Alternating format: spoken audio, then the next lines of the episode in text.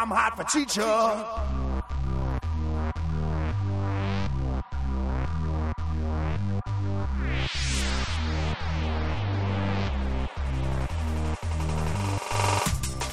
We thought we were done.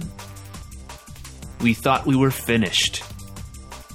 We thought we would never talk about a movie minute by minute again. But we were wrong.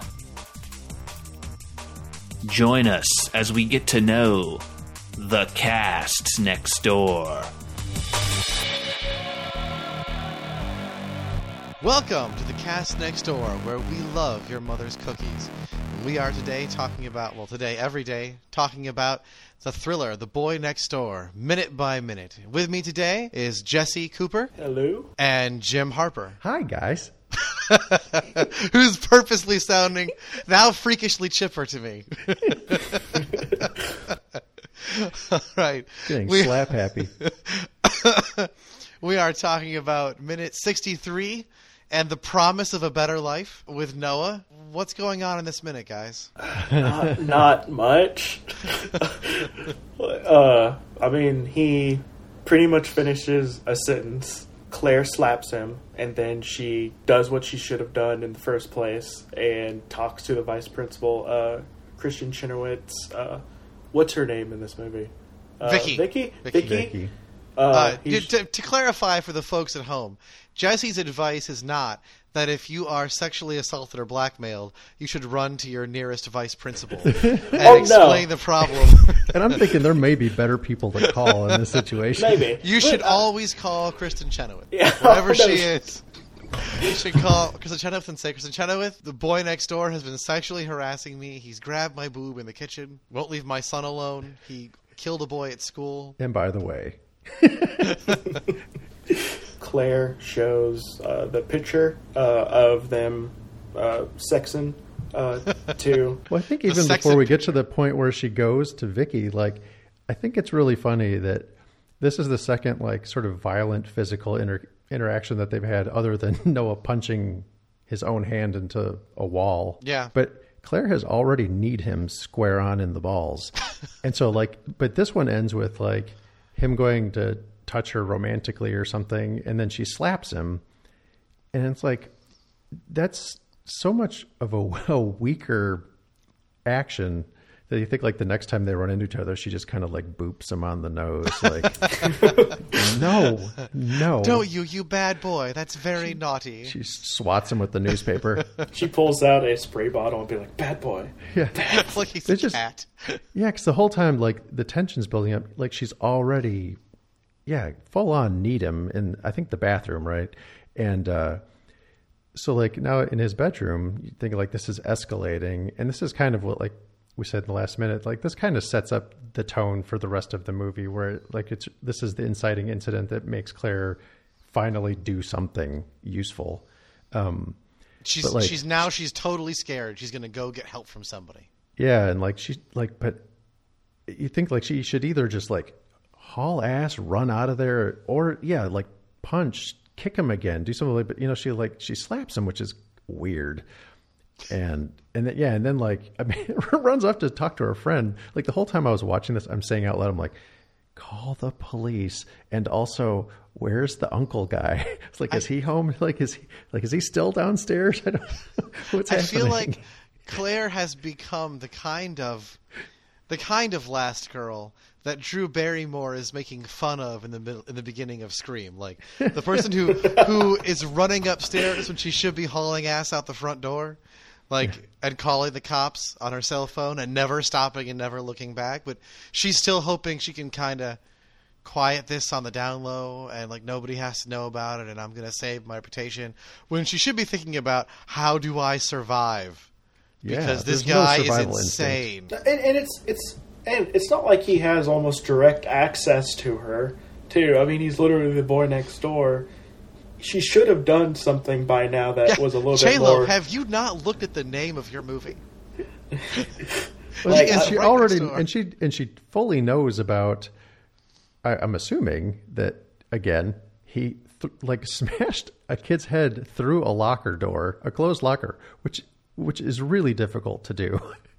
And, you know, he Jim has a- tried several times to But when you think about, like, the physics of it, like, and shove how their heads through locker doors. But think how small a locker door is, and to like take someone's head and hit it until the locker like caves in, like that's crazy. Like again, like I can't get out, out of this he, mindset. no, he, like he clearly has has barely tapped reserves, reservoirs of rage ready to explode in incredibly violent outbursts.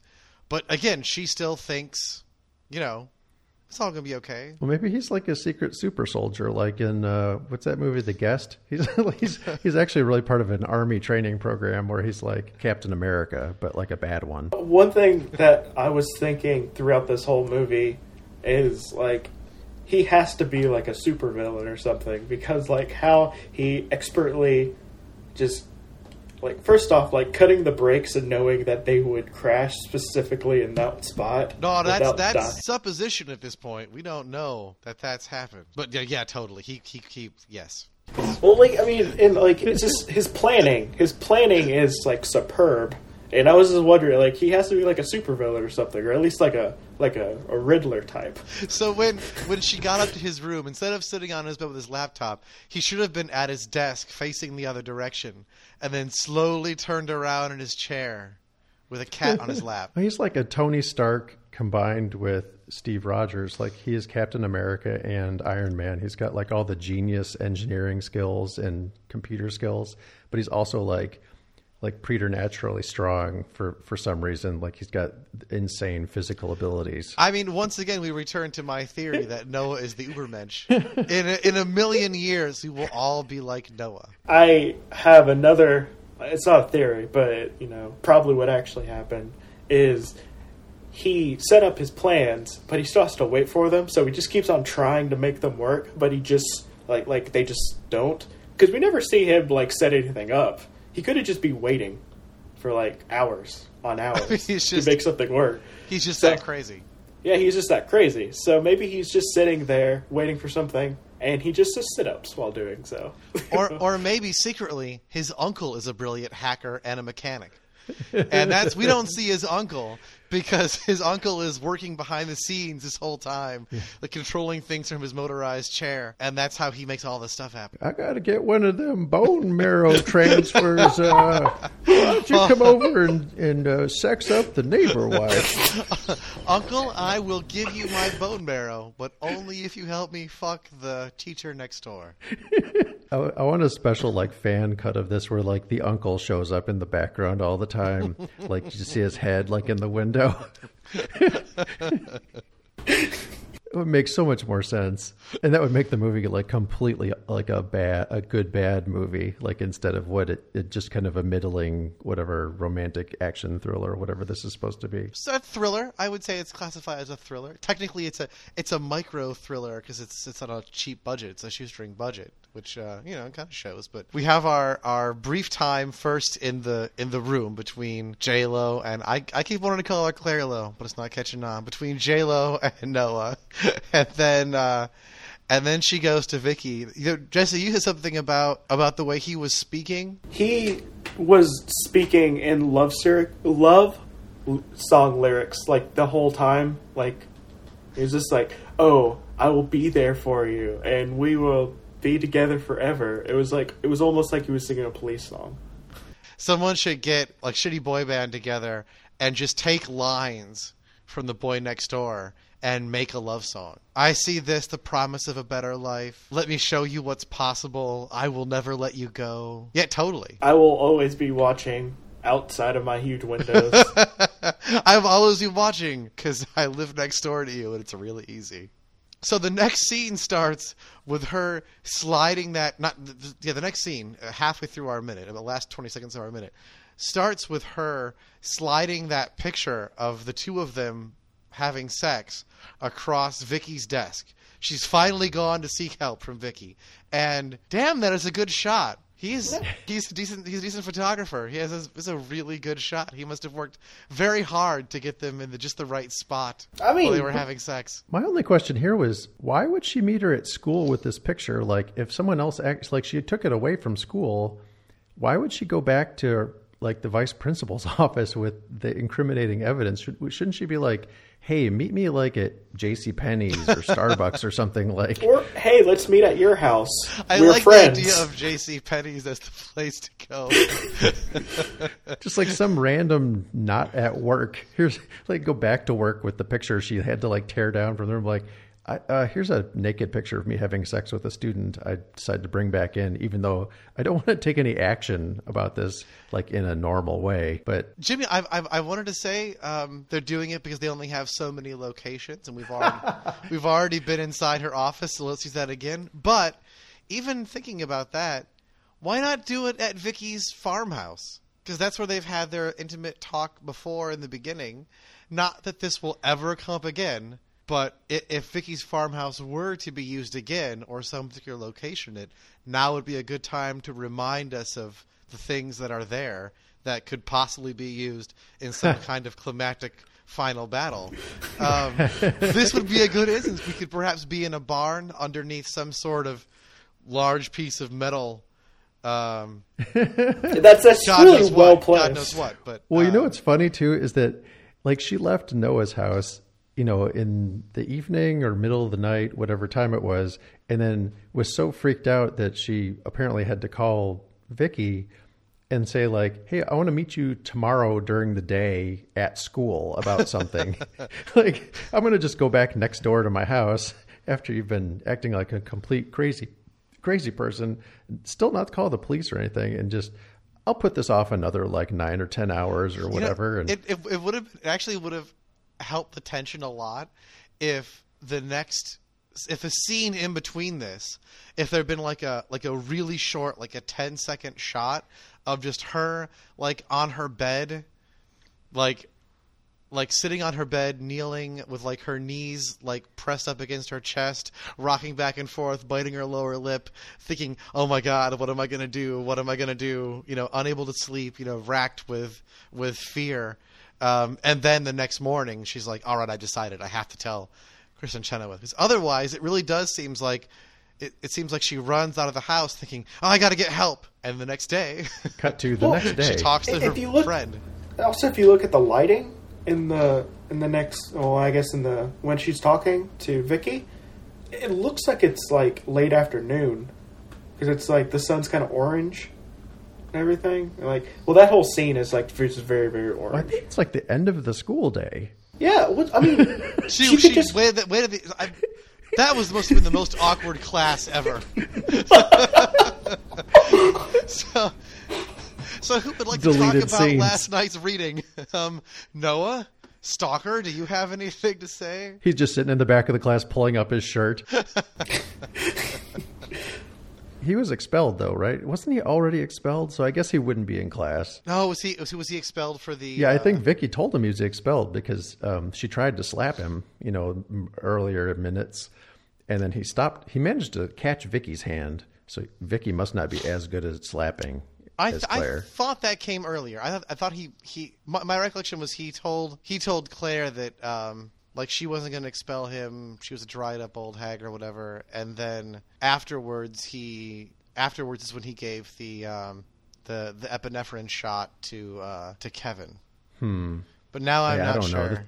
This- I this- we're getting out of our depth here. We are. We're, we're well out of our minutes. There, there- This- there's not actually that much more here. She shows the picture to Vicky, and that's really the end of our minute. Yeah. Well, I do have something to say. I guess what's happening visually.